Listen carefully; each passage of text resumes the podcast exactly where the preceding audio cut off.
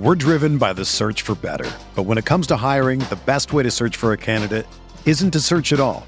Don't search match with Indeed. Indeed is your matching and hiring platform with over 350 million global monthly visitors, according to Indeed data, and a matching engine that helps you find quality candidates fast. Ditch the busy work. Use Indeed for scheduling, screening, and messaging so you can connect with candidates faster. Leveraging over 140 million qualifications and preferences every day, Indeed's matching engine is constantly learning from your preferences, so the more you use Indeed, the better it gets. Join more than 3.5 million businesses worldwide that use Indeed to hire great talent fast. And listeners of this show will get a $75 sponsored job credit to get your jobs more visibility at Indeed.com slash BlueWire. Just go to Indeed.com slash BlueWire right now and support our show by saying that you heard about Indeed on this podcast. That's Indeed.com slash BlueWire. Terms and conditions apply. Need to hire? You need Indeed. This podcast episode is brought to you by Coors Light. These days, everything is go, go, go. It's nonstop hustle all the time. Work, friends, family expect you to be on 24 7. Well, sometimes you just need to reach for a Coors Light because it's made to chill. Coors Light is cold lagered, cold filtered, and cold packaged. It's as crisp and refreshing as the Colorado Rockies. It is literally made to chill. Coors Light is the one I choose when I need to unwind. So when you want to hit reset, reach for the beer that's made to chill. Get Coors Light in the new look delivered straight to your door with Drizly or Instacart. Celebrate responsibly. Coors Brewing Company, Golden, Colorado. Arteta! Arteta! Arteta! Arteta! Arteta! This is the Arsenal Vision post match podcast. My name is Elliot Smith. You can block me on Twitter, Yankee Gunner. And we have a new head coach, and it is Mikel Arteta. Comunicado Oficial de Arsenal was the tweet. I uh, wondered if it was maybe saved in drafts for a year and a half, but it has in fact come to fruition. And our intro, which for so long had people sort of wondering, are you going to update it? Are you going to update it? Well, now what do you think, huh? Now it's timely as can be. That's right. Arteta! That's it. It is Arteta. And uh, I, for one, am thrilled, and we will talk about that. It's going to be sort of a fireside chat today, just me and Clive uh, on the podcast. So Clive's on Twitter at ClivePAFC. Hello, Clive. Hello, hello.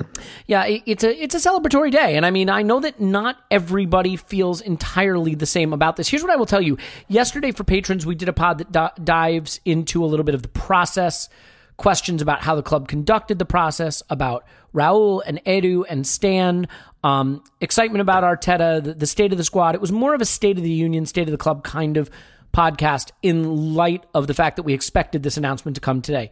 This pod, I think what we will just do is try to stay more tightly focused on Arteta being uh, announced, on his first press conference, on his first interview, and our reactions to it and our excitement for what is to come because that's really what's going on. So I will simply say that we have a couple things going on. You can win a year of our patron Patreon, you can win a year of the Athletic, and you can win an Arsenal shirt. All three things are up for grabs at arsenalvisionpodcast.com forward slash win, sort of our Christmas giveaways. So uh, you know, definitely head over there and, and enter. Doesn't cost you anything to do it, obviously, and uh, we'll be giving all that away. And obviously, if you're already a patron, uh, we appreciate that, but you are eligible, obviously, to win the free year of Patreon. We'd love to have you over uh, on Patreon. Clive, who is here right now and can speak about this if you'd like, is going to be doing some um, transfer window pods. We'll also have some of our special guests from the summer back, a lot of the, the talent scouts from Wyscout and StatsBomb and stuff like that, coming on to talk about players that are out there. So should be uh, an exciting period in terms of all the players in world football that we will not sign. And then, uh, last but not least, if you want to get someone to sing, and I have been pushing for it to be Clyde, but it doesn't have to be, you can sign up for The Athletic. You'll get a month free, half off, and you can do it at theathletic.com forward slash Clive PAFC, Stillberto, Yankee Gunner, and Paul AFC. And whoever gets the most votes that way uh, will wind up singing our Christmas song this year. So I'm looking forward to that. Okay, so let's do it. So, Clive, I mean, first things first, there's really a, a couple different bits of media out there uh, introducing Arteta to the club. There is the actual live press conference for the media, and then there's the first interview that was on the website. And I think there's interesting things in in both of those uh, video clips that that we can dive into.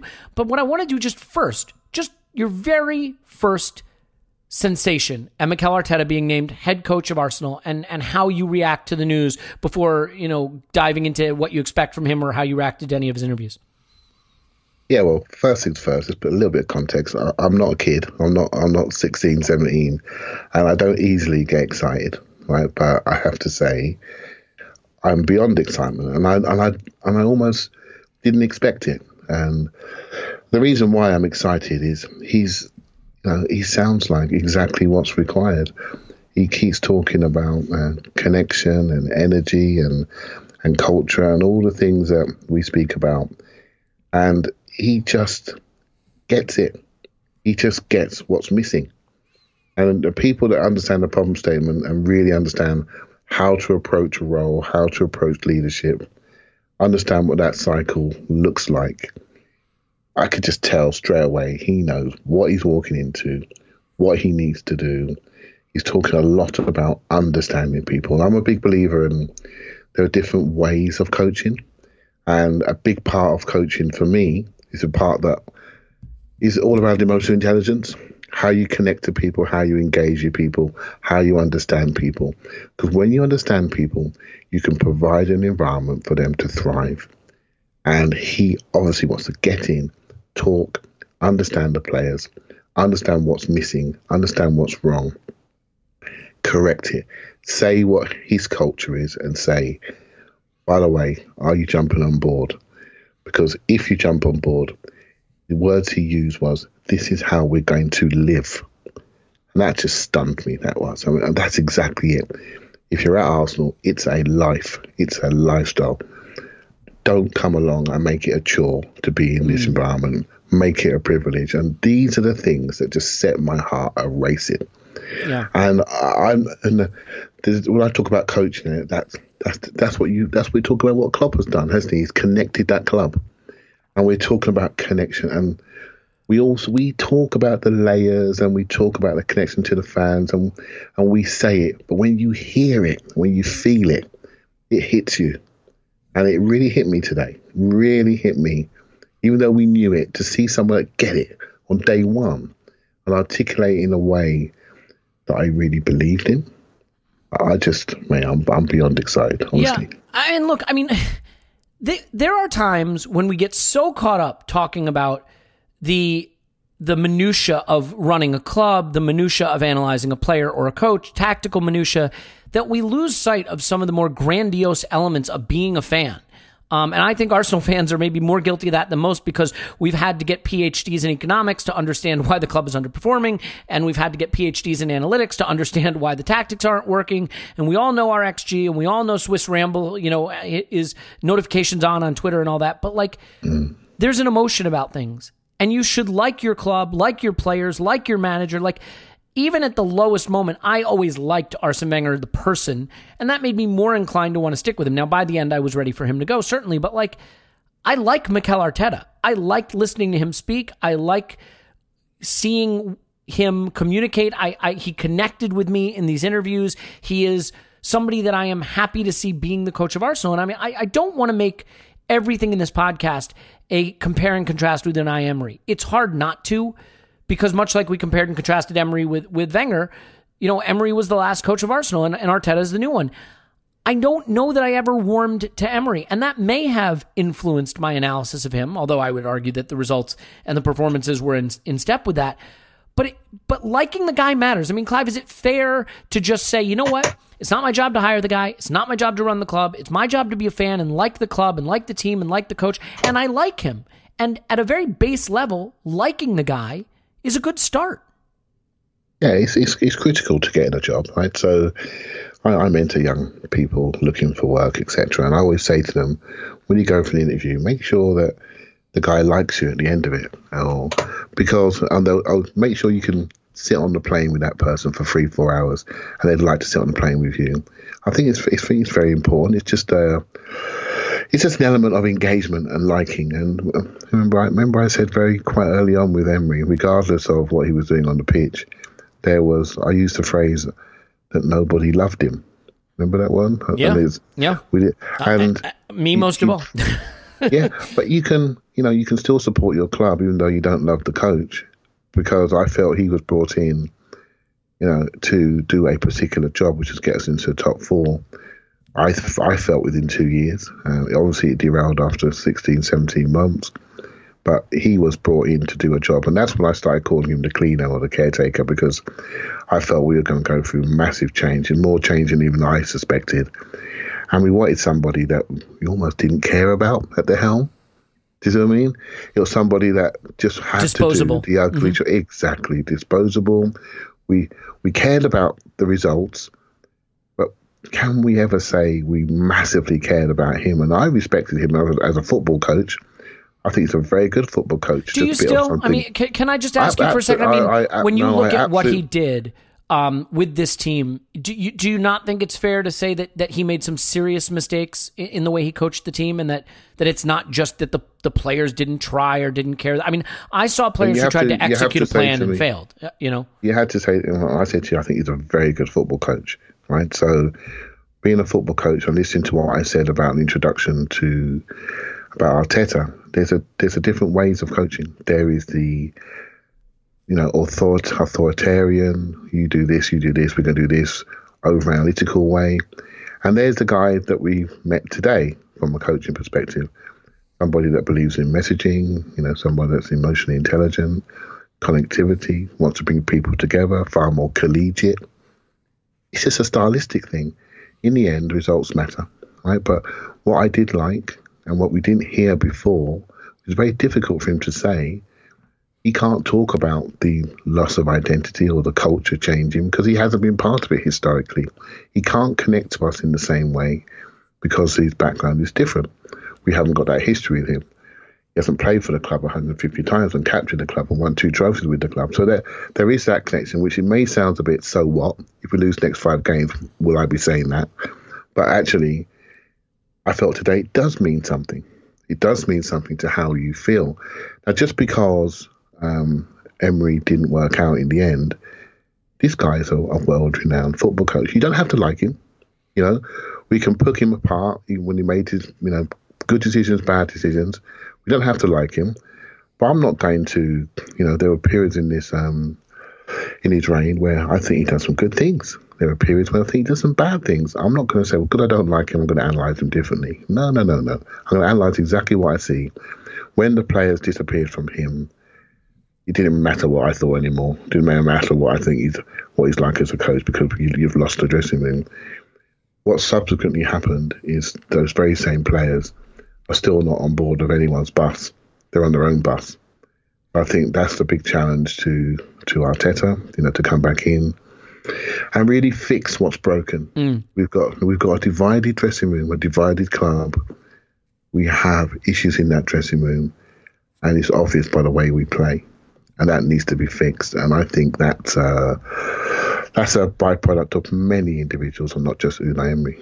Yeah, well, all right. So let's talk a little bit about some of the things that came out in these interviews, um, and and that distinguished Mikel Arteta. I, I think, look, Tim made this point on Twitter that one of the exciting things about Arteta is because he's never been a head coach, we don't know what his flaws are, so we can't look for them and focus on them. Mm. You know, one of the things that followed Emery around his entire Arsenal career was that David Cartlidge tweet thread, Twitter thread, of what Emery did wrong during his time in Spain and at PSG. And you know, we we kept looking. You know, every time something would go wrong for Emery at Arsenal, you'd dig up a match report from PSG or a, a, you know a tweet about a game in Spain, and you'd say, "See, this has always been the issue with him." So I think Tim makes a good point that with Arteta, we don't know what his flaws are. So everything is about his possibilities right now. And we're not going to be looking for a flaw. If the team concedes a goal down the left side, we're not going to say, well, see, there's his flaw where he's always allowed goals to be scored down his left side. You know, what I mean, we're not going to yeah. have that level of granularity in analyzing his weaknesses. But what I really do believe was a shortcoming of the previous regime was a failure not to connect with fans. We know about that but to connect with the players as, as individuals. Lots of reporting about how Emery would prefer to be alone in a, in a video chamber, you know, a, a, room watching video, than be with the players, and that he he didn't want to instruct them and communicate with them, and that they were sort of fungible to him. Arteta, one of his first comments in his interview on the dot com, he talks about being like a heart surgeon. And that each player is like a heart that he's operating on. And he has to scratch mm-hmm. that area and see how it works and and understand that individual and then understand what that individual needs to thrive. And I think that is exactly what this team needs because it is yeah. a weird conglomeration of youth and experience, of people that think they're stars and people that have been stars and maybe aren't anymore. And I think it does need an individual touch for individual players. How important was hearing that for you and, and his willingness to really care about the individuals? He spoke about Pep and what he learned under Pep and how Pep made everyone feel so special as long as they did the things, you know, that were the minimum requirements. I mean, is yeah. that a critical change to, to start to stitch the squad back together? Yeah, he, he's, he's talking about how he's going to build an environment, isn't he? That's just a base layer of building an environment, and it's just it's wonderful to hear. We never heard that before. You know, we were so focused on making sure we don't fall off the face of the cliff after a manager had been a generational manager had moved on. And what we heard was somebody struggling in the language to articulate himself and talking about other teams more so than than our own team. You know, so and that was, and I think we lost a bit of identity. And, and Arteta said that today. You know, he was asked the question, "Do you think we've lost our identity?" And he said, he almost he answered it hesitantly, and he said, "I'm afraid I think so." He said, "I sat here last week, and I saw the sad faces on the crowd, and I mean, and it and it upset him. Do you know what I mean? And it's like, trust me, it was very upsetting watching that Man City game last week, and." It's a it's a stylistic thing, right? There are people that coach groups really well they never look anyone in the eye, but they capture the whole group. Yeah. Right? And there are people yeah. that, you know, they're the sort of people that can manage large organizations. They know everything but no one. Do you know what I mean? No, everyone hates him. You don't buy him nothing at Christmas. You just don't like him, right? But they still manage the firm, and the firm goes on to great things, wherever it is. You know, I've worked in a corporate environment. I've seen those those type of leaders, those those managing directors. I've also seen ones that have the personal touch, that are all to understand you, want to give you programs that work for you. And he's obviously somebody that's far more individual. I use the term emotional intelligence, engaging with people, understand what makes them tick. That's great. That's one thing. But you can't have an environment for all an individual environment. He has to create the standards.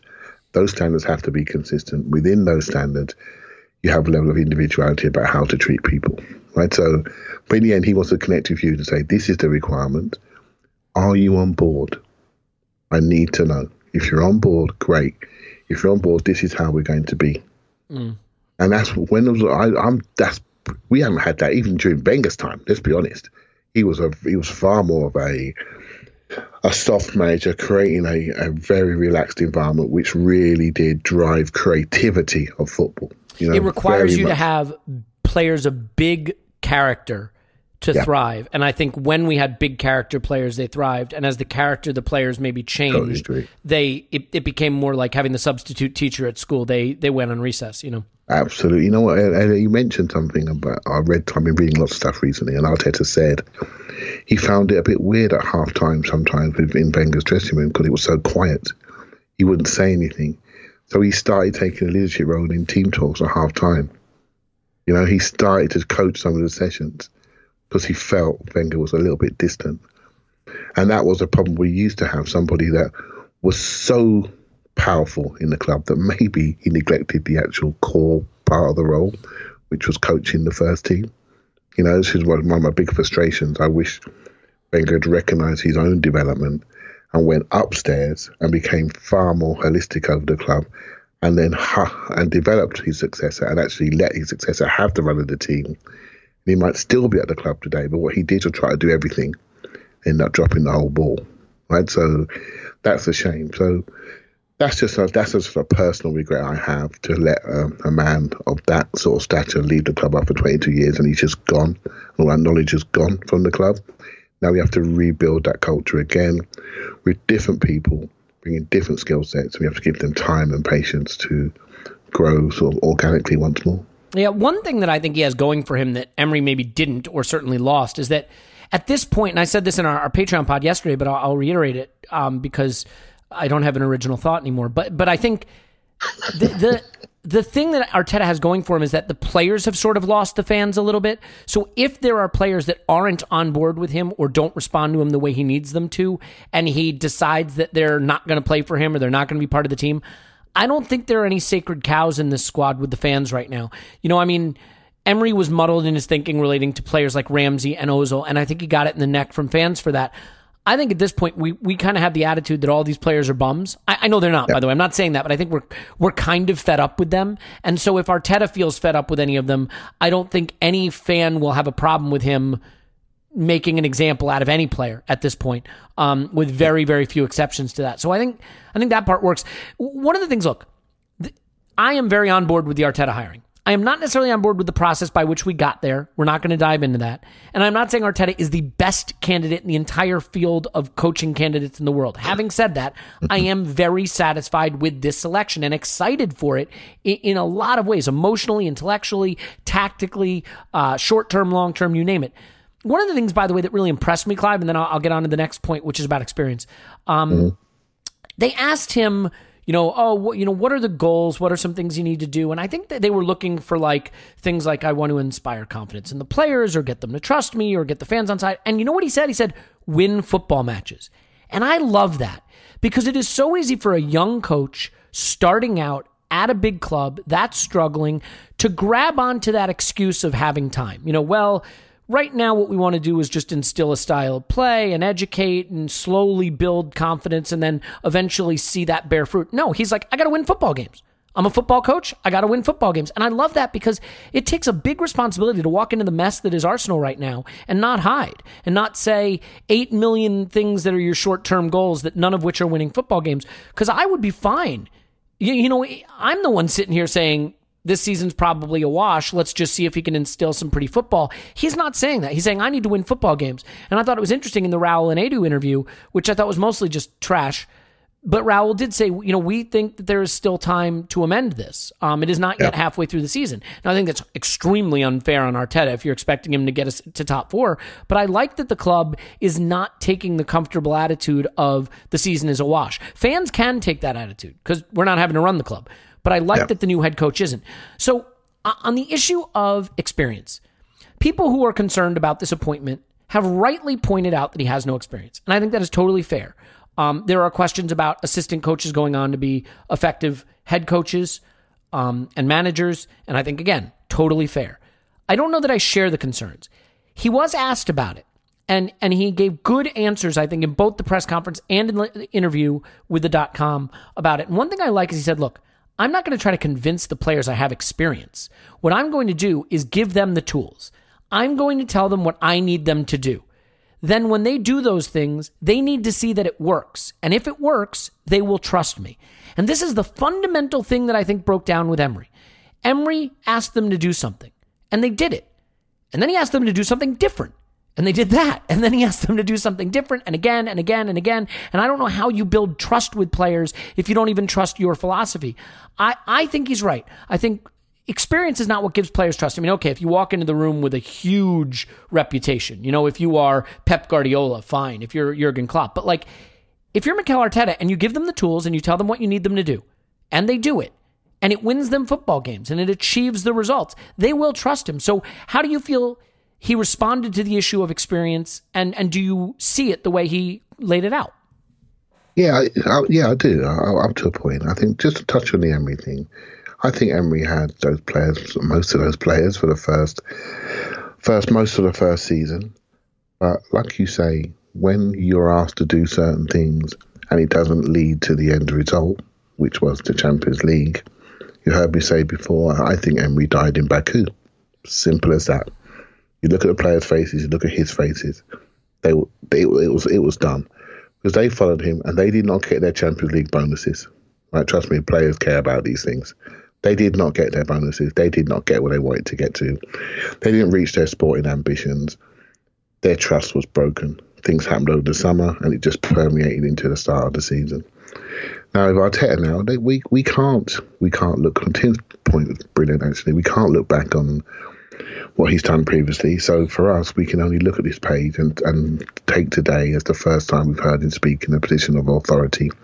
And I want to hear some cold hearted people not be impressed with that because it's impressive, right? If you're looking and listening properly and taking away any thoughts you have about who he is, it's impressive. When Arteta came up the last time, I wasn't singing he should get it. I thought he wasn't ready for it. I thought he needed someone more experienced that experienced guy didn't work out in the in the medium term. So this guy is now more experienced, seems to be more understanding of the problem, and I'm not concerned about it. And the reason why is because it's not the same job that Wenger had. It's got a bit more stability that, than even that Unai had. I mean, how many people left since he actually joined the club? We seem to have. It's going to be a Raul and sorry, it's going to be a Raul, Edu, and Arteta show. And so, how they divide up those roles, what the connectivity is between Edu and Arteta is going to be what we're going to judge them on. I think that is really, really key because we haven't really seen Edu in all his glory yet. We know he's been there six months. I mean, that came up in the interview. That connection between those two is going to take away the level of fear some people have around experience. Another thing that's going to take away that fear is his coaching staff. Who's going to be on that staff? There are rumours out there, but I'm not too sure which one to believe. But it'd be very interesting to see the makeup of that staff to see because I think sometimes you learn more about the uh, Arteta because he's he's covering himself with people that maybe have things that he doesn't have. I think that's going to be interesting because those people are going to add to the culture, and it's going to be interesting to see how they are received because we care about this stuff now, don't we? As fans, we care about the detail of the coaching staff. I mean, there was something. There's a guy named from Brentford today that may be on the staff. I went straight on and googled him up, right? And um, and Ornstein said he was very, very impressive, and and I'm thinking, great, I don't know who he is, but I'm, I'm looking. So we do care about these things. These details do matter. And I think when the whole picture's together, I think we can judge a lot more then. Yeah, uh, well said. All right, so, gosh, there's so many things that I want to discuss about this, and we could go on all day. Um, just talking tactically for a minute, he didn't mm. get into specific tactics too much, at least that I recall from these these interviews. No. And again, not as an excuse for my incoherence, but I I am dealing both with uh, a medical condition known as strep throat, which some of the uh, uh, Europeans, I, Clive, are you familiar with strep throat? Do you call it something different mm. over there?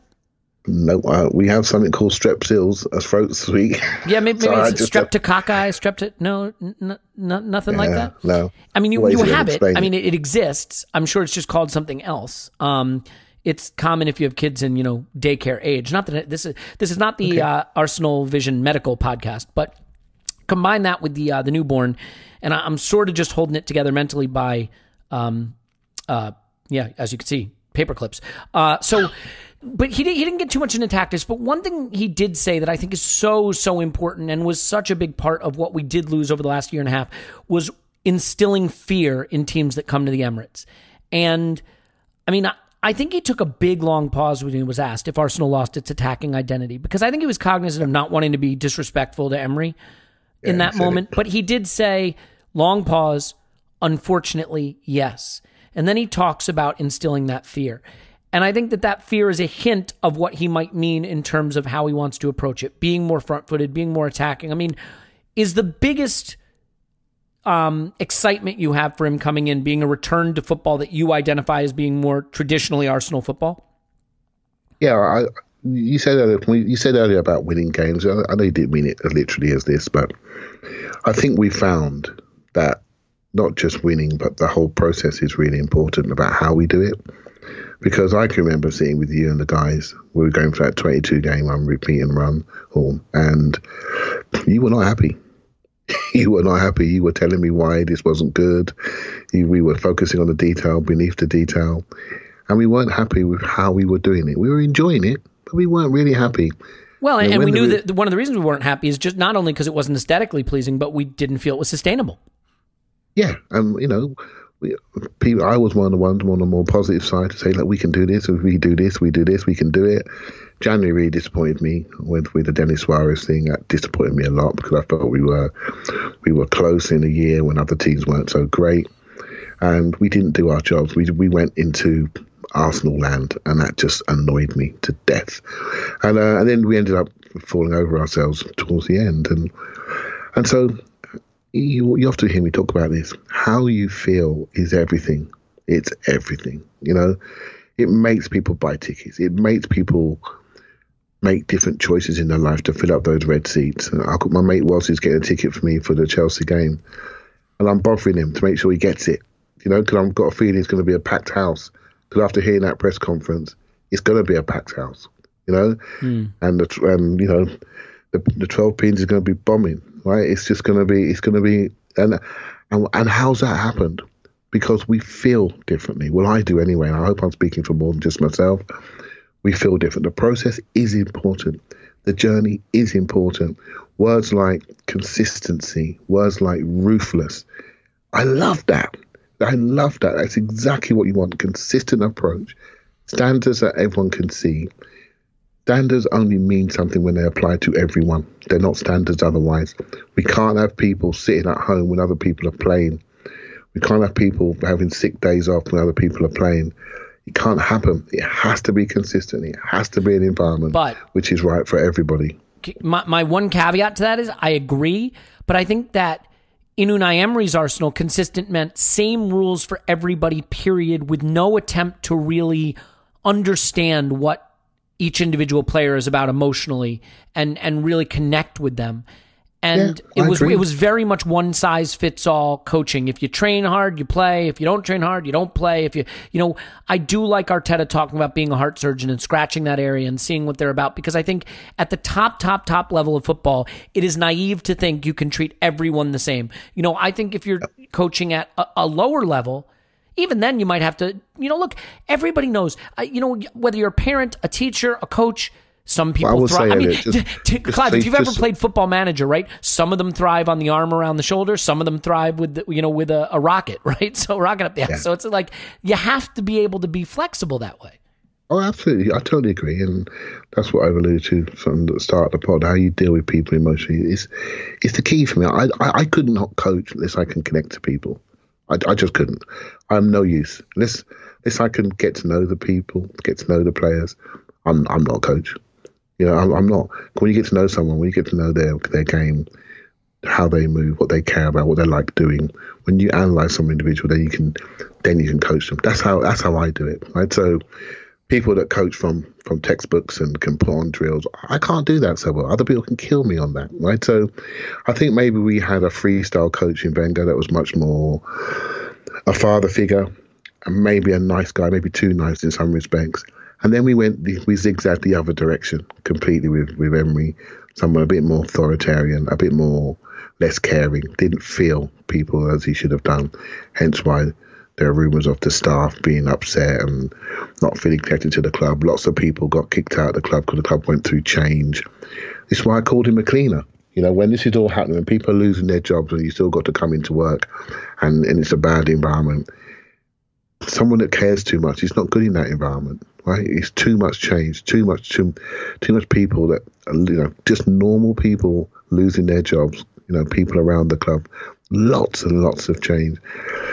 Maybe we needed that type of hard nosed git for the first for the first change after Wenger. Now we zigzag back a little bit the other way. We have someone with a ruthless edge, but a history of what Arsenal used to be in the Wenger period from a playing perspective from a people perspective. And I think, I know it's only day one, and I'm a little bit excited, but I like where this guy has positioned himself for his first press conference and his first interviews for everyone to look and listen to. Yeah, well said. Let's do this. Uh, little surprise for everybody. We're actually going to pull Paul into the last 30 minutes of the pod so that uh, we can liven it up with some inappropriate comments and crazy analogies. I think that's what's been missing. Otherwise, the chat seems fine to me. But, uh, you know, the other thing that's missing I mean, we have a sexy manager. Now we need some sexy drawers. So we'll take a break to tell you about some sexy lingerie that you can get from the enclosed. And when we come back, Paul will join us to talk more about Mikel Arteta. He's not your Arteta. He's not my Arteta. He's Arteta. God, that's bad. Stay with us. More after this. All right, it's time to tell you about our friends at The Enclosed. That's right, Enclosed Lingerie is back, and we are thrilled to have them back for the holiday season because it's just in time for you to get something for your partner. Forget the flowers and the sweaters or something like that, especially a gift certificate. Now you can get them high end luxury lingerie from the enclosed. You don't have to wander through a mall awkwardly. You don't have to worry about the fit or the quality because it's always going to be backed by a perfect fit guarantee. And we can get $35 off your multi month purchase just by using Arsenal at checkout. Just go to enclosed.gifts. That's easy enough. Enclosed.gifts. Be a holiday hero. Get her what she wants. It's something that's great for the relationship. It's going to be beautiful. It's going to be high end and fit perfectly every time. And then every month, you can look forward to that thing that is going to bring you closer together with that special person. So, enclosed.gifts is the site, Arsenal is the checkout code. Go there now to save $35 off any monthly, multi month purchase. Enclosed.gifts. Do it now. All right, we're back, and now we are joined by the man himself, Paul. You can find him on Twitter at Pause My Pants. Hello, Pause. All right, so just right off the top, Paul, I mean, uh, Clive and I have spoken about this. We are excited for Arteta. We are excited by what we've seen. Before you give us any analysis, just emotionally, you know, it's it's one thing to think about something happening and conceptualize it. How excited are you about Arteta being announced as Arsenal manager, coach, head coach? I'm pumped, absolutely pumped. Um, I mean, uh, there, there's how good is it and what does it mean for the club? But we support teams just because we're fans and we get excited and we get attached to uh, ideas and players and and just what you feel a club is all about and, and just on raw excitement level. I don't know if this is the best possible appointment we could make, though. You know me, I'll argue it was. Um, excitement wise, this is it. Uh, I think he's I think he's uh, absolutely brilliant character. Um, uh, I never shut up about the fact that I wrote a blog in apparently October 11th, 2012, predicting that Arteta would be the next manager after Wenger. It was a little tongue in cheek, but I almost got it right. But I'm one manager off. He's just always had the it factor, and the thing that sparked me for that for that uh, particular blog that I think is salient is uh, there's there was a video back then um, you couldn't hear any audio, but it was just Arteta and Wenger standing in the middle of the pitch before the other players came out. And Arteta is kind of gesturing positions and players and kind of body position and where a ball, just like you see with Pep, just that energy. And I'm like, holy shit, that is not just a player or the captain talking to Wenger. He, he in the same way Pep does, he embodies the whole game. And you don't just see a player standing there um, you see a guy flowing the whole game to himself, this life, this vigor. I'm like, holy crap. And then you start to see him in games talking to um, uh, Ramsey or talking to some, some young player, and you see the hands going. And it, it's, it's the economy of movement. It's his, you, you can just see the life in his coaching, the energy he transmits. And then we talked about yesterday the importance of his ability to be able to his, sell his vision kind of internally, externally in press conferences. And we saw that today. And it's just like, I thought this would be a good press conference. Holy shit, after a few prepared remarks, it's all off the cuff. It's all just him flowing. And you, you, you understand that he, he has the it factor. And I thought he did, but he reminded me in levels you, just you, you can't quite capture till it's live. He just has it and he can communicate it and he lives and breathes this. Um, and I think it's going to be infectious. So yeah, I'm super pumped. Yeah, well said. I mean, I, I think that the the nice thing about Arteta being the coach right now is that at least for a little while, um, you know, we we know him as a person a little bit, um, I think with Emery, we, we really wanted to get to know him and we struggled to ever really do that. And I, I think now all we want to do is get to know Arteta, the tactician. And that'll be interesting. And, and Clive, that leads to a part of the conversation that is going to be purely speculative, but I think is worth some speculation.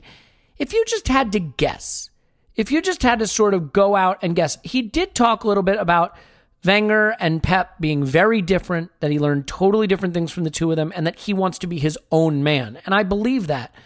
I think the hope for a lot of fans, if you said, why do you think this will work? What is your trust in this? The hope is sort of that the Pep Stardust will rub off and that he will be a version of Pep. But I'm curious to get your take on whether you expect that. Out of purely nothing but guesswork, is there a, a tactical philosophy you anticipate seeing from Arteta?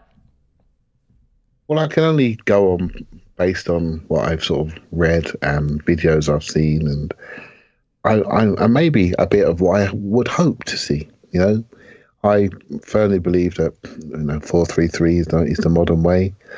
Um, you know, with a six and two eights and wide forwards and a, and a, and a rolling pivot, right?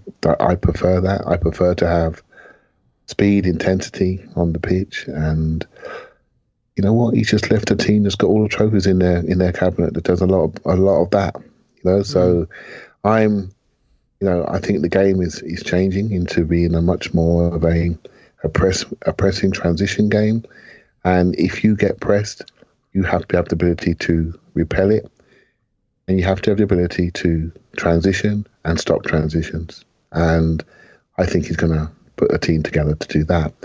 If he doesn't, he will not be winning any of the big trophies because that's where the game is going.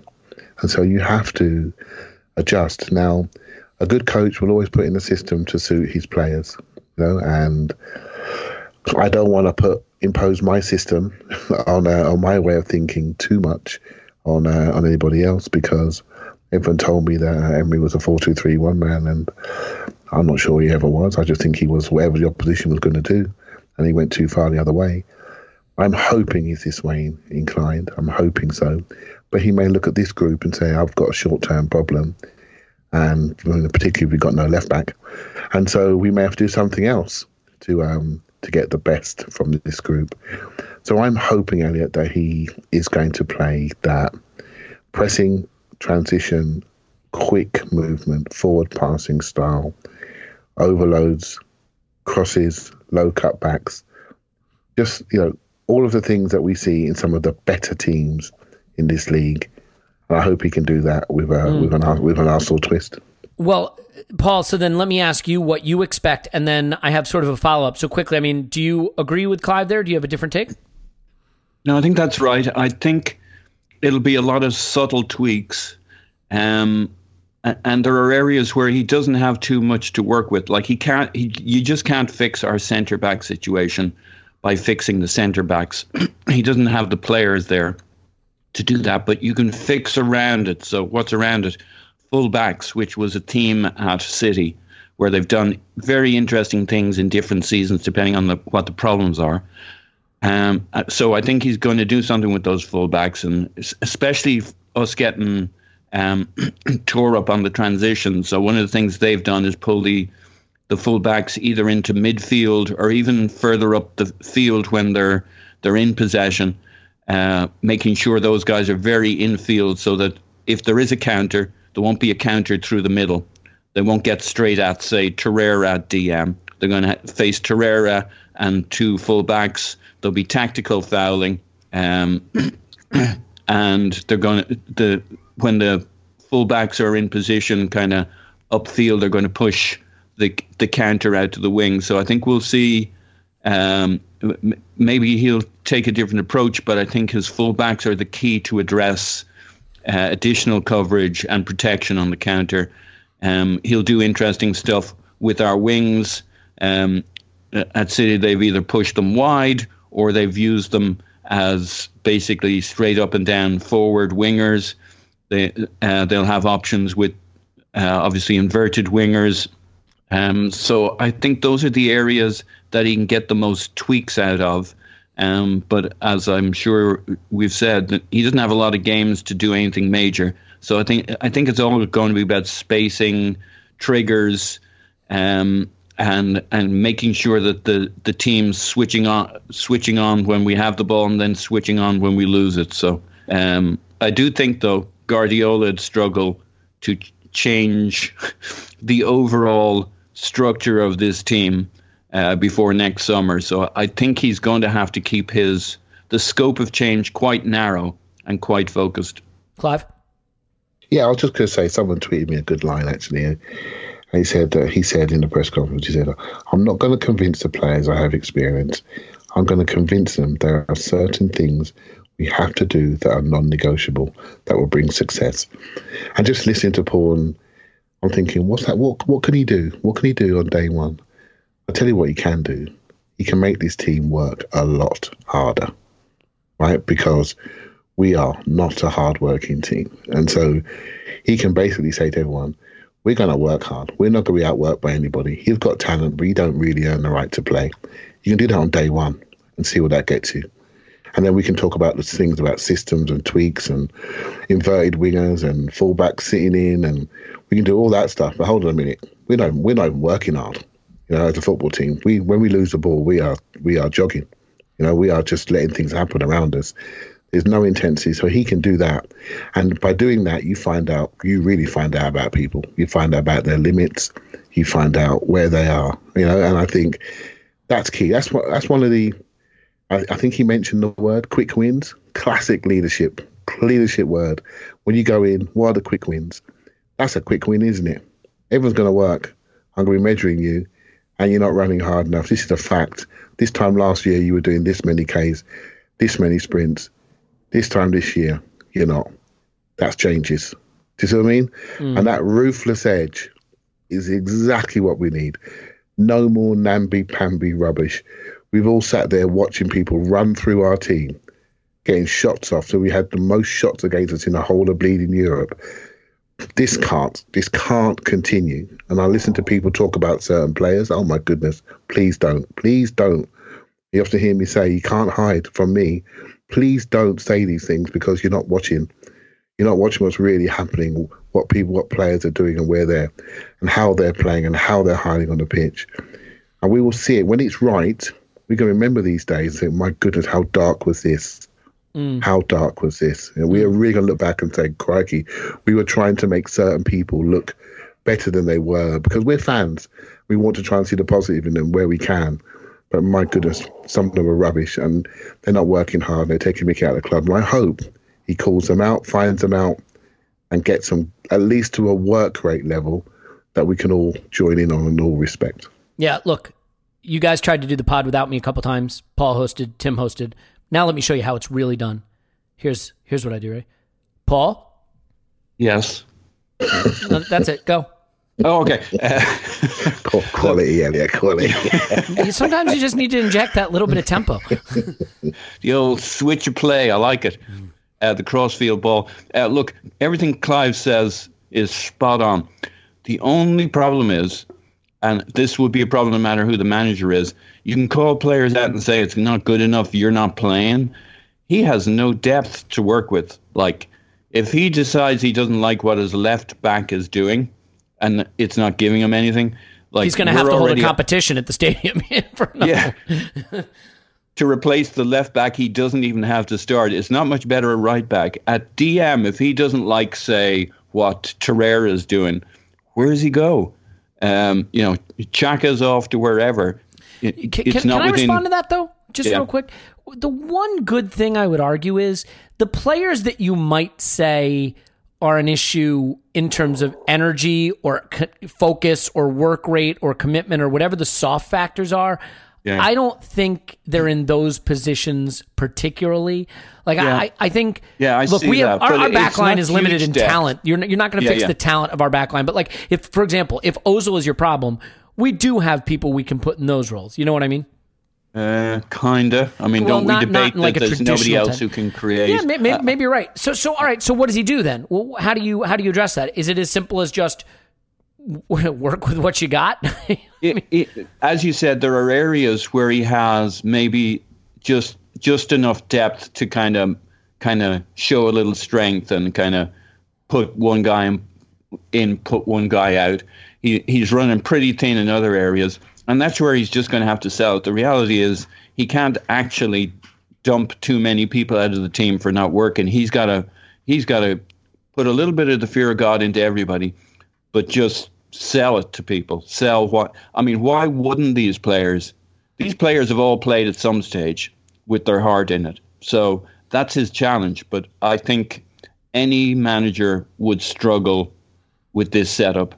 Bring Guardiola in, he's going to struggle this is not going to be an easy six so months. Let's have that conversation. I I kind of disagree because I, I think if you brought the best football coach in world football into Arsenal, whoever you think that person is, and you know, I I I hope it's Arteta, but whoever it is, I think this team is roughly the fourth best team in the Premier League.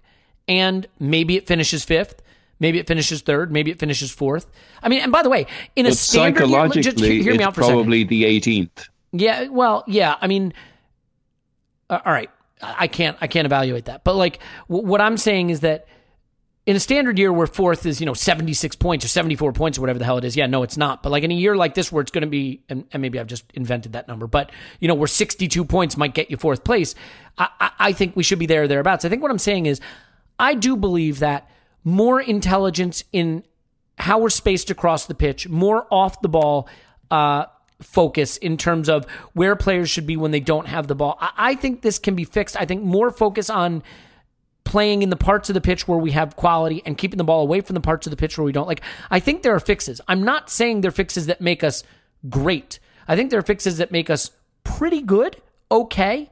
Because, I mean, this is an okay team. And I admit this is a yeah, team yeah. with tons of flaws, but Manchester United have tons of flaws and, and Chelsea have flaws and Spurs have flaws. And I mean, there, there's a reason that, that they're, they're struggling and still ahead of us because we've just played terribly. So, all right, well, look, let, let's get excited about Arteta here before we say goodbye. I mean, I, I think this is really important. And Clive, you know, we talked about in the summer how we were going to win the title because Adidas put out a shirt video.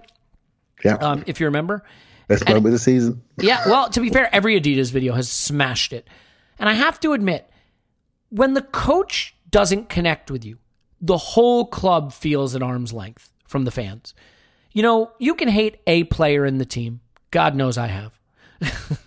um, I'm kidding, but not really. But like you can hate a player or two in the team and still love the team and still find things to love about it. When you cannot connect to the coach, somehow the whole team feels at arm's length. And Arteta coming in today felt like wrapping the team around me like a blanket again. Felt like that Adidas video in a way. It it just felt like a relief. And and Freddie gave a little of that, but because you knew he wasn't the guy, I you know, I wasn't able to buy into it. This is at least, and, and this could fail. That is that doesn't mean it won't fail. But at a minimum, I feel back in the fold. If that makes sense, do you, am I explaining this in a way that makes sense? And do you do you get that same feeling, the feeling that the club and the fans can sort of rejoin each other now that there is a a communicator? And, and I I sort of have always dismissed the idea that you should hire a guy because he's got Arsenal DNA, whatever that means, or he has a history with the club. But to be fair, given the disenchantment between fans and and players and club this does feel like an important reconnection to me. Yeah, absolutely. It's, it's a it's I'm it's a massive reconnection. I I wanted Klopp many years ago for just this reason, but this is better in some ways because we have an uh, affiliation with the guy. You know, when Art, when Arteta played, I used to critique him. I thought he was too negative. I didn't. I thought he got praise more than he should have done. And I've listened to the last two three years and people praising him you know, ma- massively when he's not really done anything in the coaching world. I mean, you know, Wenger praised him, Pochettino wanted him at Spurs, and Pep was desperate to get him at Man City. I'm thinking, hold on a minute, who is this guy? Do you know what I mean? And everywhere you turn, everyone is so positive about him. You know, people, Arsenal people who are crit- critical of the club, I talk about this guy in such positive way, and I'm thinking, okay, how good is he? Well, today that's that's day one that is a great start, and and I just can't believe how you can get so much right in one day. You know, just really capture the whole and, problem. And all off the cuff, Clive. It's like uh, I was waiting for a prepared statement. He had a couple of lines that were clearly prepared, but then everything else was just free flow, like like a yeah. Wenger can. Just all Absolutely. off the cuff, natural. You you could see he didn't blink for a moment. This was him yeah. and his philosophy. I, I was I was blown away. I was expecting good things, and I was blown away. Well, when you believe in something, when you believe in a, a style, a way of working, uh, an approach, you don't have to recite it. You don't have to rehearse it. You don't have to learn it. It's who you are. You know, when you have a style of coaching and working and teaching people, you become an obsessive teacher. It's who you are. This is the most easiest thing to talk about for someone who's like that. I do, you know, it's so easy, you know, because because that's your that's your life. That's how you operate. It's a way of operating, and he obviously does this. This is not difficult for him. You know, all he needs to do is understand the environment, so he can do it within this environment, and that's yeah. what he's focusing on. And so he, he's a beautiful mix of silk and steel, Clive. You know what I mean? Like he he seventy five percent. It's all uh, kind of. Uh, beautiful fields, fluffy bunnies, and then 25% was, of course, if I have to slit your throat, I will. Yeah. yeah, exactly. And he did this, by the way. So I can't quite remember uh, Emery's first interview, and maybe it's it's not a fair comparison because you know he he struggled with the, the language etc. But I don't remember seeing that press conference anyone next to him on that on that desk. He did that on his own, and so he's yeah. come out there on his own. No Raul, no Edu. They do their separate interview. They can talk about the organisation and connection and the organisation chart and technical director, and we've heard that stuff before. He sat there on his own, no help. This is me. I've never managed a game. Bring it. What have you got? And he dealt with them all. And he dealt with us all. And we're all walking away from it thinking, wow, this has got potential. Now, we're going on to what you spoke about earlier about, sorry, Paul, we spoke about around the difficult job he's going to have. Yep, our centre half still can't sprint. Uh, one of our centre halves defends from the bank of friendship. is that deep, right? So we've got issues. We've got issues. Some of them are coachable, some of them are not. I think some of them are very much not coachable, but there's some core fundamentals you can bring in, and which I'm hopeful he's going to do. You know, so um, I'm looking forward to seeing what he decides is the priority.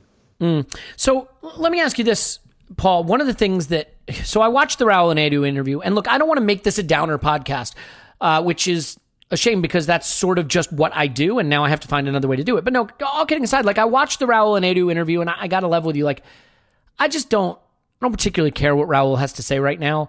I, I am not convinced by him. Maybe you are, maybe other people are, and that's great. And I'm not here to argue and say you're wrong. For me, I sort of get strong charlatan vibes off him, but w- whatever, it's fine.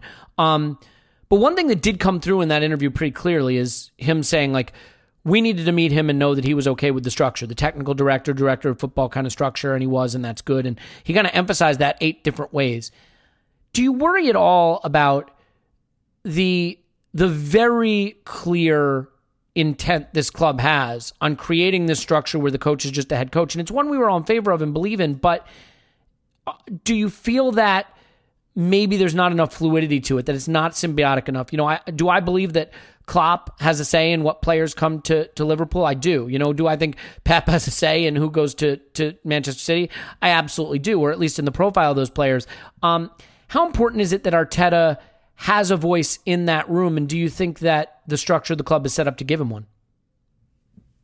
Uh, I think it's very important he has a voice in the room, especially when you've got a tiny budget and no no wiggle room and no room for screw ups. Um, uh, what I think's a little different is, and we saw it in the press conference, his ability to communicate surpasses anybody else's in that room.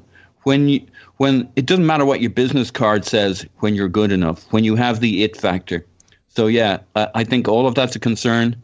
Um, I would put my money that Arteta can sit in a room with those guys and tell them why they need to do what he thinks they need to do.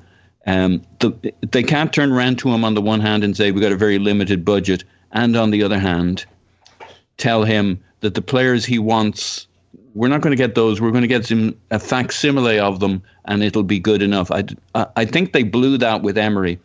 Uh, we might have had more money and more scope, and they had more credibility to come in and tell him what what they thought he needed.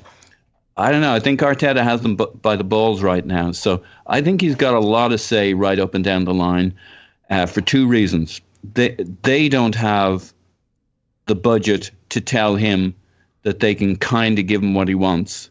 And his ability to communicate his ideas and what he requires is beyond their conception of football. I mean, even Edu, uh, a strong footballing guy with his own clear ideas, I'm not sure I've ever seen anything from him that allows him to communicate his footballing ideas uh, more strongly than Arteta. And which one of them has just been at the world's uh, most world class footballing operation where everything is done to the nth degree? Uh, there are there's no margin for error, and has the input of the greatest uh, and latest cutting edge tactics. I don't know. I think I think throwaway business cards I think Arteta is one of those guys who will be able to get what he wants up and down the organization because of the crispness, cleanness uh, of his ability to tell them what he wants and what he needs. Cliveman, do you have a do you have a feeling on how much authority he's going to have within the club, and and as as that relates to sort of Edu and Raul listening to him and what he tells them he needs? Well, it, we, it's obvious that we don't we don't fully trust um, Raul and Edu yet because we don't really. What can we judge them on? Well, well let, We're- we're- I'm going to do the interrupting thing just real quick. The one thing about Edu, Okay. it's not that I don't trust Edu. I just don't know enough yet. And like watching Yeah. the Raul and Edu interview was frustrating for me because like Edu was getting like the reek treatment from Game of Thrones off of Raul, who just kept interrupting him. Ironic that I say that in the middle of an interruption. It dawns on me. This is what they call I self awareness. reek? Am, am, well, would that make me, uh, who's the guy who beat up Reek and uh, Bolton? Ramsay. Ramsay Bolton. That's it. Am I Ramsay Bolton? Um, no, but my point is just like he wouldn't let him talk. He kind of wanted to do all the talking. So I, I don't know. I just wanted to clarify that like I don't have a problem with Edu yet because I just don't know it. But the Raul part, yeah, sure. Go ahead. Sorry. Well, you, you know what, mate? I think I don't want you to walk away with that with that interview as the number one thing today. I'm not No, going to of let course you. not. No, I'm not going to let you. Right? And, So, and I um, won't. Yep. because we've just seen a, a head coach come in. You know, I've always spoke about organizational design and structure and the importance of not having a single point of failure. And I'm going to not go back at all those words, but I've not felt what I felt today for a long time. You know, so um, and I don't care about Raul Edu. Raul, do your job. Get the right players in, get the right scouting in place, do your job. Get the right analysts around. Make sure he has all the support he needs to deliver on some of the words that he articulated today. That's your job. I don't care. I don't want to hear your voice. Not interested anymore because, as far as I'm concerned, you're, you're um, you you have work to do. You know, some of the recruitment decisions, not all his, but some of the recruitment decisions over the last five, six years have been shocking, absolutely shocking. How we've sold players, how we've retained players. That's on the club, right? And we cannot have potentially one of the most sought after young coaches come into our club, which seems to be the right fit, and we blow it because we haven't got the right decision makers in the background. That needs to improve. And I'm not putting that all on the, the youngest coach in the Premier League, at 37 years of age, wherever he is. We need to support him as a club. It's the most important thing. And it's even, I said that before, before I heard this interview today. Now I've got a bit more insight into the manager. I'm, I'm even more adamant. We better do it, or we can forget all this Arsenal class rubbish. We need to do it because we've not treated our, our own people with class in the last couple of years. We've not treated our fan base with class the last couple of years. So all those values need to be absolutely returned and repaired. And so how we treat this guy, there are going to be a lot of people watching that, you know, watching this and watching this whole situation. And so as far as I'm concerned, do your job. Make sure this guy's supported properly with the right tools so he can deliver on what he um what he said and deliver for all of us really because we've had a rough time lately. Yeah, well, so can I can I give you my uh, unusual, very optimistic, positive take on why I really don't think this will fail? Go for it, man. So a coach is really two things: his ideas and his ability to communicate those ideas. Do you think that's sort of a fair representation of what a coach does? A coach has ideas about the football that should be played, and then he has to communicate those ideas. His ideas can be good. If his communication is bad, he fails. His ideas can be bad. If his ideas are bad, he fails, period. So you could have guys like Tim Sherwood, who has both bad ideas and is a complete clown and therefore cannot coach. You can have a guy like Unai Emery, who maybe had bad ideas and maybe had some good ideas, but we'll never know because he clearly couldn't communicate them, and so he fails. I already believe that Arteta can communicate his ideas. And we know a few reasons for that. First of all, just seeing him today. Have you ever seen a coach command the attention and authority and respect in a press conference the way he just did and not be a good coach? Like, the funny thing is, when I think of the coaches who are bad, they're either dinosaurs with stupid ideas about football or they come across as buffoons when they talk. There are very few beautifully articulate, passionate, intelligent, um, uh, erudite coaches who just aren't good at coaching that I can think of. I'm sure there's some, but not not many come to mind. Now here's here's why I think I struggle to see this failing. There's no way Pep kept Arteta as his assistant if Arteta has bad ideas about football. If Arteta doesn't want to play the right kind of football, the good kind of football, the, the successful kind of football, the progressive modern football. He must like that football if Pep, Pep even wanted promoted him through his coaching yes, ranks. Yes. So so he he must see football in a way that Pep does, and I'm fine with that. That so I, I cannot believe his ideas are bad. Another story that kept coming out of City is that players like Raheem Sterling, players who improved at City, who was the coach that did a lot of individual work with individual players and improving them? Arteta is credited with a lot of that. So if I believe that his ideas are good, and I believe that he can communicate, that really eliminates the two biggest pillars upon which coaching success stands communication and good tactical ideology. And I believe he has those things. And so, look, there are a lot of things that can go wrong along the way. You can get unlucky. You can get unlucky. You can have a bad group that can't win, that can't play, that won't play. You fail a lot early, and people give up on you before you have a chance. I mean, it, it nearly happened to Alex Ferguson, right? I mean, it, that can happen. Um, He's got a very young, talented group that if he can work with them and build them up, if you look at Guendouzi, if you look at um, uh, hopefully Tierney and Bellerin, we'll see, and Pepe and Saka and Martinelli and Saliba coming in. You know, I, I think about Ferguson. I just mentioned him, and you, and you think of you know the class he had come in and lead him to his greatest period of success. Maybe Arteta can ape some of that with the young players in the team and just augment it with some experience here and there. But his ideology surely, football philosophy surely is right. His communication surely seems right. And on those two pillars, I believe success stands. So, Paul, talk me down from that that euphoria. Is is that a reasonable reason for optimism in spite of his lack of um, experience in this job? I I think it is. I think there's one other area that that kind of joins those two, which is that emotional intelligence, um, the reading of where you're at and what you need as the season kind of the ups and downs of the season come along. You can have great ideas, you can be a good communicator, but you need that other piece, that the overarching connection, that emotional ability to know where you're at and what's needed next. And somebody like a Klopp in particular, you see that one of the things he is is a conduit for the emotional of the emotion of the team. Um, and and where they're at and what the next game means and the framing of it. And our, uh, Guardiola is another one who's superb at explaining to everybody why every next game matters, why every next pr- practice matters.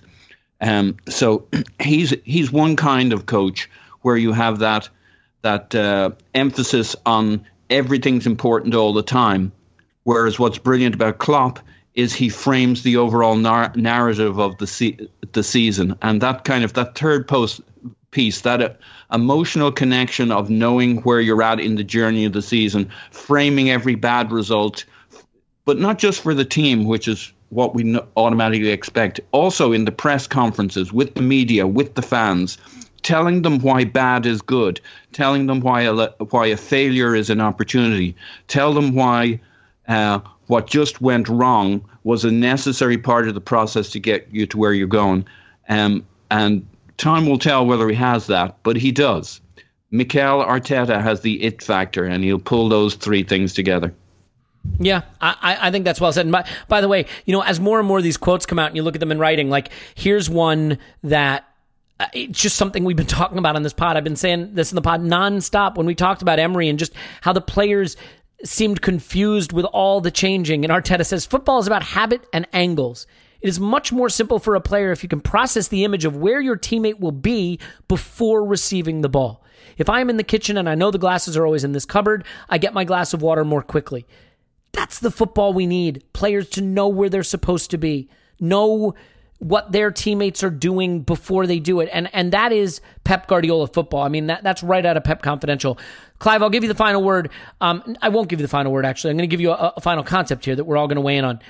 We did this on yesterday's pod, but I want to reiterate it. Um, the, the Patreon pod, we covered this a little bit, but just super, super quickly. What mm-hmm. are the metrics you will use to evaluate this coach this season? What are your expectations, and how will you judge him? Oh, I, I will judge him by how people are reacting to him. I think that's really important. In the end, how people react and engage with you will either lift you up or they'll take you down. And so I'm reading something now where four or five of the dressing room want to leave.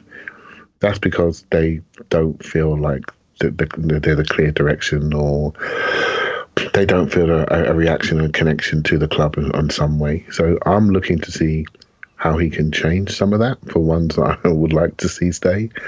And I'm looking to see how everybody, uh, all, the, all the people listening and the fans in the stadium, I want to see how they react to, to his ability to articulate the story of the club, articulate the story of the game to the players. And I think that's really, really important. Yeah, I, I mean, I I'm going to say something annoying, but I don't really care about the results at all the rest of this season, as long as we don't get relegated. Yeah, um, yeah me too. If I see a system that he is trying to implement and a way of playing football that he is trying to get these players to understand, and over the course of the season, I see that working and taking hold, and that we look like a better team in May than we are today, which, let's face it, he couldn't be teed up for that to be easier to do then I will be satisfied. I think that is good enough. Uh, you know, we we touched on this in the Patreon pod, but I, I see a lot of Klopp similarities in the sense that um, you've got a guy coming in mid-season of a lost season, bringing a philosophy that you know could bear fruit starting next season, but he kind of has a free hit on just I- implementing it starting now. I know he said he doesn't see it that way. He needs to win football games, but I, I think he has a lot of latitude this season. And unless it really bottoms out to such a degree that he just seems in over his head, I think it should be fine. Paul, let's do something. Elliot, yeah. So, Alex, do you agree, or do you both agree? Because you were both, you know, you both always liked Arteta, but do you agree that now is a better time than he was maybe 18 months ago? You talked me into that yesterday on the pod. I, I, I kind of thought no because I was like, the club feels more like a mess. I have less faith in Raul. I have less faith in some of these players. I, I think, you know, we're, we're a weird balance of inexperience and, and overage players, but like, yeah, no, you talked me into it because I think that there is a lot less expectation that you know it's always darkest before the dawn you have nowhere to go but up whatever aphorism you want to use like yeah you you talked me into the idea that this is probably a better time for him than it would have been. Um i mean would i have preferred that they hired him a year and a half ago and we didn't have the Emery era I, I still think yes. but, you know, that's just because I, I did not enjoy the Emery era in case I have not been clear about that. Um, but let's do something fun to end this. Paul, just real quick. Um, give me, so a couple of things. First of all, give me your prediction on league table finish and cup finishes the rest of the year. Oh, Jesus Christ. Could be anything. And I, I don't think there's anything that drives it in a particular direction. Um, it could be anything. Um, that is true. I mean, well, it couldn't be anything. I don't think for. I think we're mathematically eliminated from finishing first or something. But yeah, uh, I guess I think we'll make the Europa League places. Sixth, uh, roughly thereabout. Yeah. And what about FA Cup? FA Cup. Yeah, you see, we could definitely have a go at that and a run at that. So semis are better. I don't. Is that mm. a prediction? Yeah, sure. Why not? Anything else? Your, Europa oh, League, Europa League. uh, oh, that old thing. Um, yeah, yeah. No, we could have a. Re- yeah, yeah. I think we're. I think we'll suddenly perk up for that. Um, I certainly semis are better. I think we'll make the final and lose. It has stronger teams in it this season than it has in a long, long time. Um, so it, we're going to have to sort of duck, dive, dodge, and duck, as they say yeah. in uh, dodgeball. Uh, all right, so Paul, here, here comes another one. Who is the player who will most thrive under Arteta, and who is the player who maybe will lose prominence or or most fall away from the the first team picture under Arteta? Uh, player who will gain the most will be Torreira. That's not the correct answer, but I like it. Uh, I can give you reasons why. Pep was a DM who gives a shit. Uh, Arteta wasn't a DM but became our DM. It's the key to uh, our centre backs, our defence, not getting done on the counter and everything ahead of it. Uh, Torreira has absolute potential there, um, and it's been lost. And Arteta's got to start somewhere. Um, well, mid, midfield metronome, right? Like he can tell Torreira, just slide here, be here, be available, move it quickly. You know, he can give yeah, him some and of. Torreira is basically there. I mean, that's kind of he started as a guy who was doing all of that, and then it got lost. Uh, hopefully, we stop asking him to do two jobs in every second different game. Uh, be be a ten today, and tomorrow be a kind of a DM, but a shared DM with somebody else. So, uh, City have typically had an actual DM with two players ahead of them. Uh, so they they don't always have this double pivot structure. So I think there'll be clarity there for Torreira and all sorts of reasons why Arteta is the man to settle Torreira down to what he was doing for us before and take it to a, a higher level. Who will uh, fade personal, away? Yeah, uh, I think it's got to be there's got to be a reckoning with uh, it comes out of Ozil or um, I assume he was very strong in his comments about needing to get Ozil to work for him, and that it was important that he get the best out of Ozil. Yeah, but then when Ozil doesn't deliver, fair, fair, enough. um, so he'll he everybody will get a chance to fail, as I think somebody said on the podcast, uh, or should have a little while ago. Uh, but I think it's between him. The, it has to be the big guys you look at. So there's Laka, Auba. It could be Auba because uh, he, you know, centre forward is something that Pep has often sacrificed to the system. Question is where you get your goals from. You can do that at mm. Barcelona with a whole bunch of other people uh, that can score goals. We have nobody else who scores goals. So uh, I think Laka, Auba, some, you know, okay. I, I, don't, I don't, yeah. So, so one of those. Probably Ozil. Okay. Okay, probably Ozil. Okay, uh, Clive, Clive who, who will be the thriver? And who will be the diver? Um, I think the thriver will be Pepe. Correct. That's the right and answer. The, the reason why, if you looked at Man City's game plan last week, it was just basically to stop him. He's already started to change people's analysis uh, of Arsenal. And they played Foden in that corner and they really triple teamed him in that side and worked very hard around him. So that means that Arteta, who probably set up the game plan, already likes him. And if you watch the West Ham game and the other games this year in, in patches, you can't help but see there's something there if he's allowed to um, have the time to develop. I think he will be the one that thrives the most. And as for Diver, I, I, I don't know. I mean, we've got so many people that are pretty average. Um, so I don't want to pick anyone in particular. I think it will be interesting to see how Guendouzi adapts to this guy because he's got potential on the ball, but off the ball, he may as well be sitting next to me while I'm doing this podcast because he's not doing it. Right? That so, would make, uh, if we can get him on the pod. I mean, I don't even know if the Athletic can make that happen, but if we can get him on the pod, that'd be awesome. And we and he has to care about that, and he does on uh, he does on in patches, and there's so much there, and um, but he's also got lots missing. Could he be an opportunity to get some funds in, or is he going to be an opportunity to play properly? And I think that's going to be an interesting one to watch his development because we're talking about a coach who develops people individually. There's a lot to work with with Torreira, Guendouzi, Pepe, for example. Just the three that are really quite close to being something without fully convincing any of us. So that's going to be a challenge. I want to see how he addresses that. Mm, yeah, I think my thriver is definitely Pepe. And look, I'm going to go for the ultimate reach here, but I just think given the work he did with Sterling and the importance of Sterling to their system and what Sterling did at City, a trip, a tricky, dribbly winger who played as an inverted winger, got close to the box, received the ball, you know, on the on the edge of the box, in the channel, in the half space, attacked the box from close range and either delivered or scored. I think he's going to try to get Pepe playing that way more. Um, now, whether Pepe can thrive that way, we'll see. But I, I think that's something that that he will look to do, and and I see that. I think maybe the person who will not thrive is Lacazette. I, I, I think hard choices have to be made with the squad, and one of the hard choices is which striker do you play. And I think if you're only picking one, as much as I like Lacazette, and I want to be clear, I like him. I like him a lot. I still think you pick Aubameyang, and I, I think he will do that. So that's sort of where I think he'll come down on that.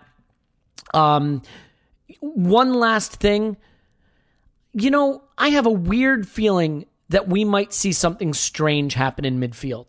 If I had to pick a weird prediction, it would be we might see a player come into midfield that we didn't expect. I think this midfield needs athleticism. It needs an injection of something. It wouldn't surprise me if maybe Maitland Niles did finally get a midfield role. I mean, assuming we actually have someone to play right back, or that he tries to put someone into midfield. You know, there is no Kevin De Bruyne in this team. Maybe he will try to get Guendouzi playing that way as the 10 who drops in, carries it forward, and distributes. I don't know. I mean, Can I give yeah. you a name, Elliot? Yeah. Just to, that could play deep, if you don't mind. Um, Nelson. Yeah, I mean, that's my point. I think we could see something really unusual, unexpected in midfield. Um, I am bumping up against a hard stop because I'm supposed to be taking care of a baby. Uh, not that that is as important as a new manager, but is it cool if we just uh, tie it off there?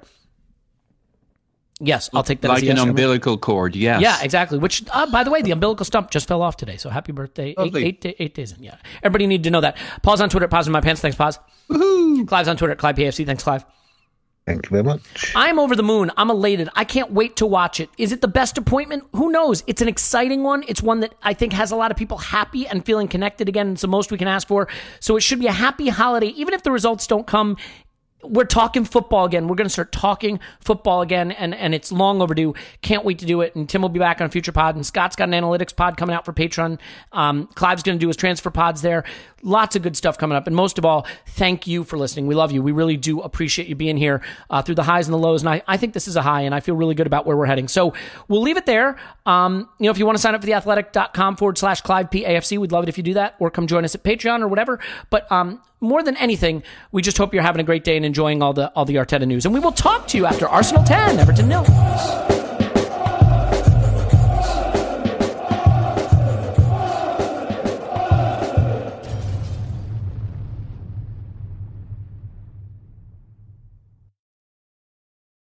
The headlines remind us daily the world is a dangerous place. The elites in charge say everything's fine, stop noticing. But you know better. And your gut knows that time is short to prepare for a world that is four missed meals away from chaos. My Patriot Supply has helped over 3 million families become more self reliant and is the company Americans trust to prepare. Go to mypatriotsupply.com and secure their best selling three month emergency food kits. Each contain delicious breakfasts, lunches, and dinners, averaging over 2,000 calories per day. Secure at least one food kit for each family member. For a limited time, save $200 plus get free shipping on all their Ready Hour three month emergency food kits. You're not ready if it's not Ready Hour Foods. My Patriot Supply also has solar power generators, water filtration units, biomass stoves, heirloom seeds, and critical survival gear. Shop mypatriotsupply.com today. mypatriotsupply.com.